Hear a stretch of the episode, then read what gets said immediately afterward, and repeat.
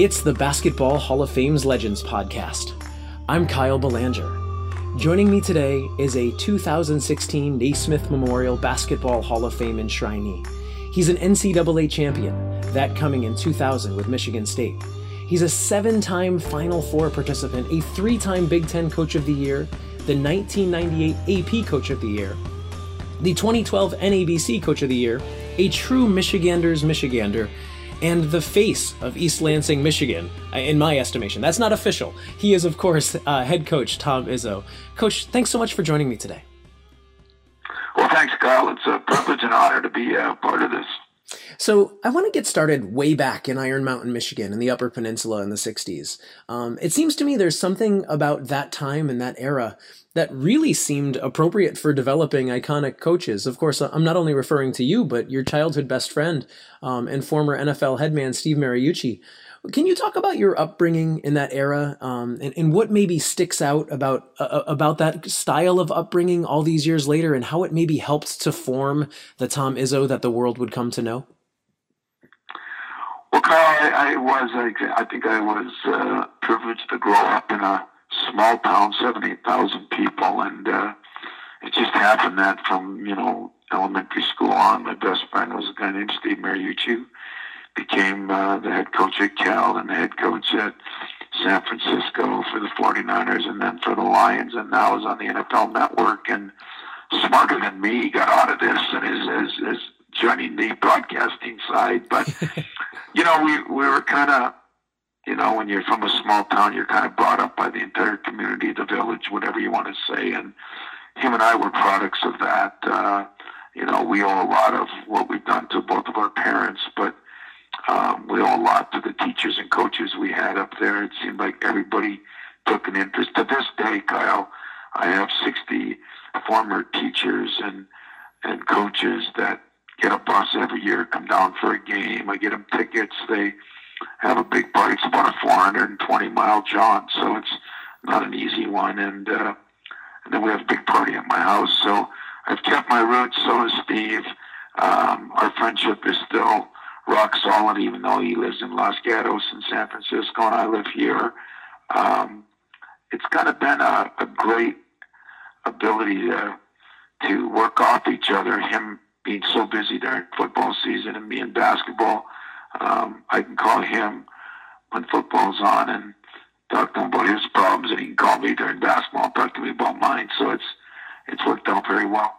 It's amazing, Coach. You mentioned sort of the upbringing of the village, and, and it strikes me that you know since 1995, um, and and I'm sort of skipping ahead a little bit. You know, when you became the head man at Michigan State, it seems to me that your style as a coach, when I think about some of the great players and the great teams that you've put together, have that same sort of being raised by the village feel to them. You know, the the players and the way that you coach and the way that you recruit feels like it's not just asking them to come into your circle, but you're sort of opening up the circle so that you can all succeed together. Is that is that something that you brought with you on purpose? You know, everybody preaches the family atmosphere, and uh, you know, but I've had a couple unique things that have happened to me, and um, when you were brought up, as you say, in a small town, you have that. When you played every sport, you love other sports. So when you fit into a college campus, I'm not just about basketball here. I love football. I love women's basketball. I love women's volleyball. I love baseball, you know, and because you played them all when you were a kid, that's changed now a little bit more where you, uh, you know, you get more specified in one area. But I think, um, you know, as I look back, uh, you know, those things did help form me, and uh, and I use those every day. You know, everybody preaches the family, but I think we walk the talk, and uh, and that's why you know some of the things I'm proudest of here is I, I guarantee you we have more alums that come back than any school in America, and that's that's been uh, you know worked and and developed, and uh, and I think a lot of that comes from how I was raised and and you know how I'm still treated up in the UP. I I use that for how we uh, work here in a 50,000 student uh, uh, college. It's remarkable. Now, even in college, uh, you you played for uh, you know your your full college career at Northern Michigan. I'm wondering is is this the point when when the coach Tom Izzo started to started to creep in there? I mean, when you get to Northern Michigan playing guard, and maybe the game starts to become more uh more, more apparent to you, you can see things developing better. Is that when Coach Tom Izzo started to develop? You know, I think it did. I, I uh, it kind of happened in a funny way. You know, Mariucci and I were were roommates, and we're going through college, and he's playing football, and I played basketball. I played a little football, and and uh, we got done. I applied for some jobs, and I was a teacher, and I was 22 years old, and I I was offered a couple jobs, and I said, God. I can't do this at 22. My students, some would be 17, 18, you know. And I said, I'm going to go and get my master's because I wasn't sure. And when I did that, um, I was, you know, there was a local high school job that opened. So I was a, kind of a GA at Northern, but coached the high school team. And then the next year I became a full time GA.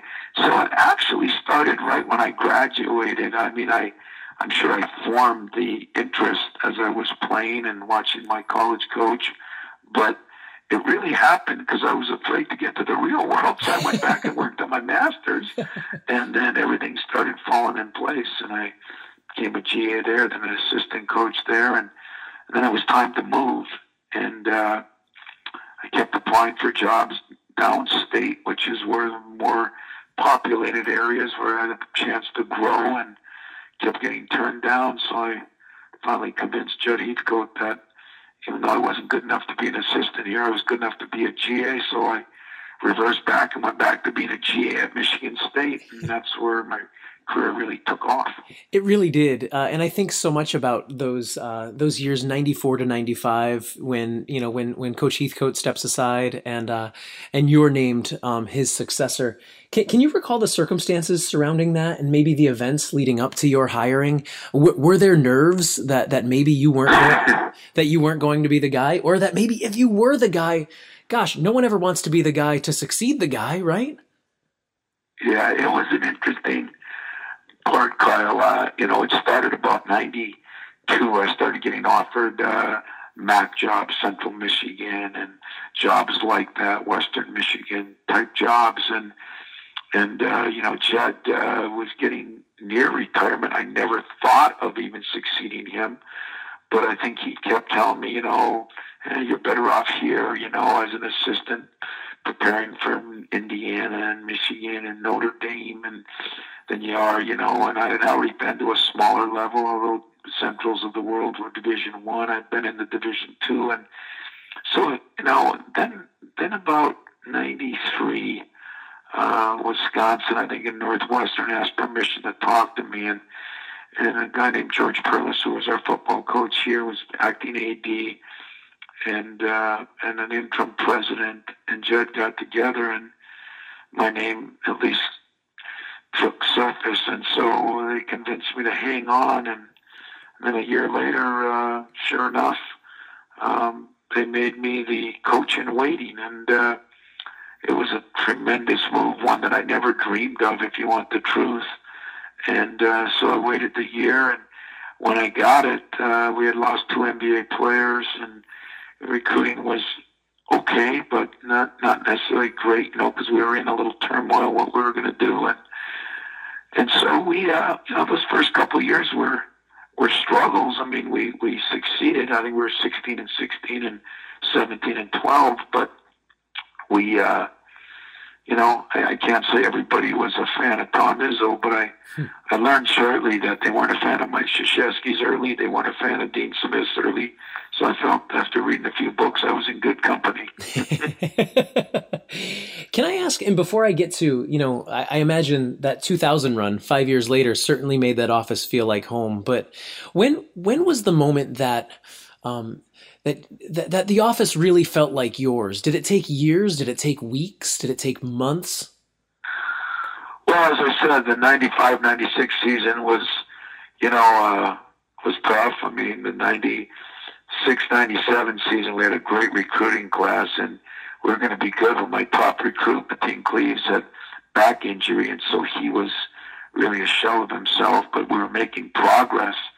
And then I think it really took form at the beginning of my 97 98 season. We started out 4 and 3. We got beat by Central Michigan with University of Detroit, which those things were illegal here, and, and it happened. And, uh, and then I think it came to the point of it looked like, you know, maybe my tenure was over. And uh, I'll never forget, I had a staff meeting with every person in this building, from my secretaries to my manager to my janitor to my strength coach and academic person, and there was about 15 of us in a room, and I kind of told them, look, I'm, if we don't change, I'm going to get fired. If I get fired, three-fourths of you are gone with me.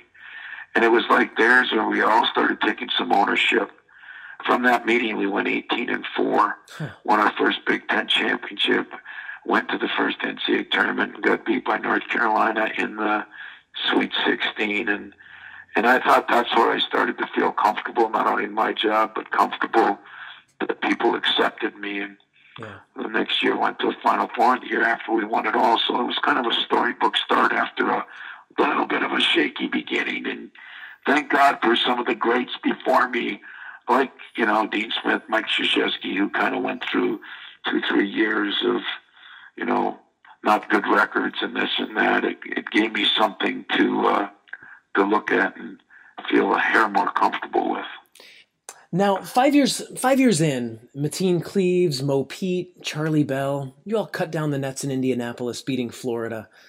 Besides the trophy, of all of the teams you've coached, what sticks out as as special for that one? Besides the trophy, because I know that's the layup answer, right? Yeah.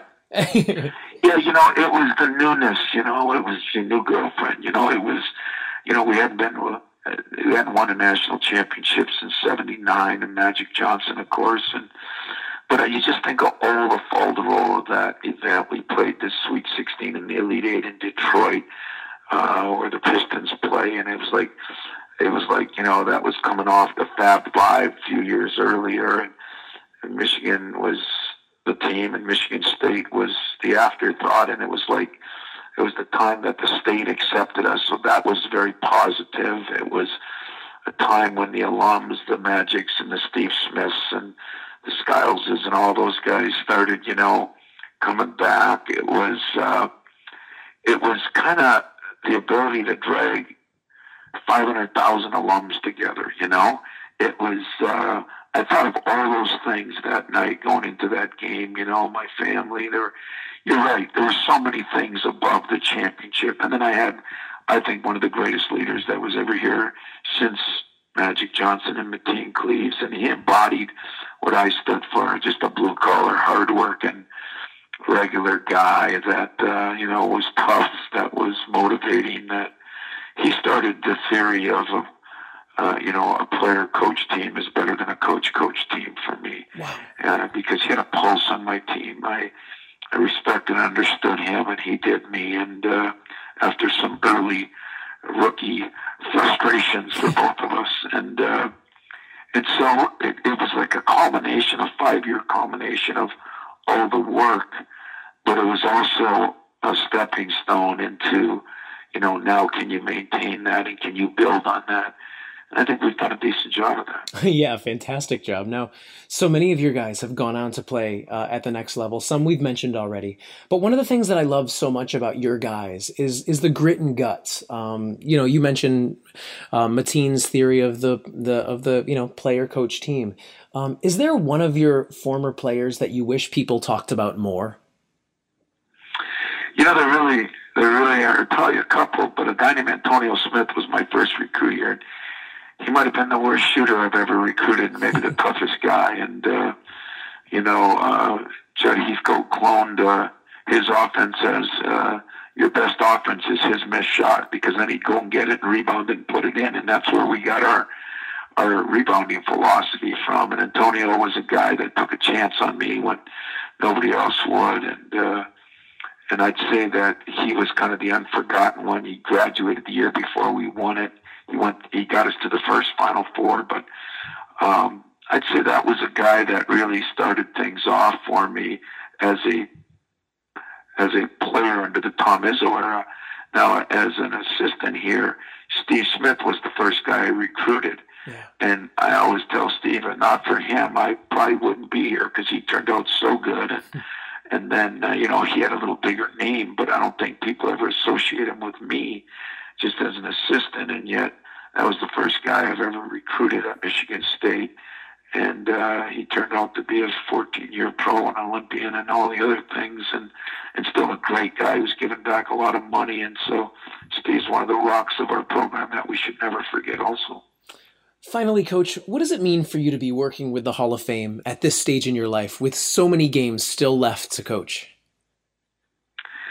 Well, I think it was the biggest honor. Uh, you know, I'll be honest with you. Uh, when they called me in the hall, and you know, I was a candidate, and they call you uh, and tell me we're going to probably call you Wednesday, and and I didn't think I'd get in on the first ballot or whatever, and and I also, you know, I just like getting the head job here. It was a it was a dream that you never thought would be a reality, and when he told me, I remember standing up and and beyond it, embarrassingly so crying, you know, and just saying, "Wow, this is this is unreal." And uh, I remember being able to call my parents and and and telling my uh, my mother, uh, you know, my dad had just died, and I remember telling my mother, and it was my wife, and um, you know, when you become part of certain fraternities, and I talk about a family atmosphere, but when I became part of the hall, and uh, you know, went to the the first thing, which was when they announced it in, down in Houston, and other Hall of Fame members were there. You just felt part of a family that was special, and and uh, the way they handled things uh, was so incredible to me. The way they took care of us, the way they included us, and then that moment on the stage when everybody came up, all the Hall of Famers came up after the speeches. Um, will probably go down as one of the greatest memories I've ever had, probably superseding even the national championship and other than my kids being born, it was one of the combination of work and knowing that people had to respect what you do or you don't make it there. And that, for me, uh, you know, with Fran Junkins and all the work she did and trying to tell me how it was going to be, she did a great job but it was better than she even told me. well, he has coached his way to seven Final Fours, winning it all in 2000, three Big Ten Coach of the Year awards. Uh, he's a Michigander's Michigander in a 2016 Naismith Memorial Basketball Hall of Fame enshrinee, and he's still not done. He is, of course, head coach Tom Izzo. Coach, thanks again for this time. This was a lot of fun for me. Well, Kyle, I appreciate you. I appreciate the hall and Fran and everybody, and I just want to say that. Uh, being able to still coach and asking your last question and being already a member, um, it doesn't put pressure on me. It, it, just makes me feel that I owe so many people um, the thought of them thinking that highly of me. I've got to make sure I live up to those expectations. And for whatever time I have left, that's what I plan on doing.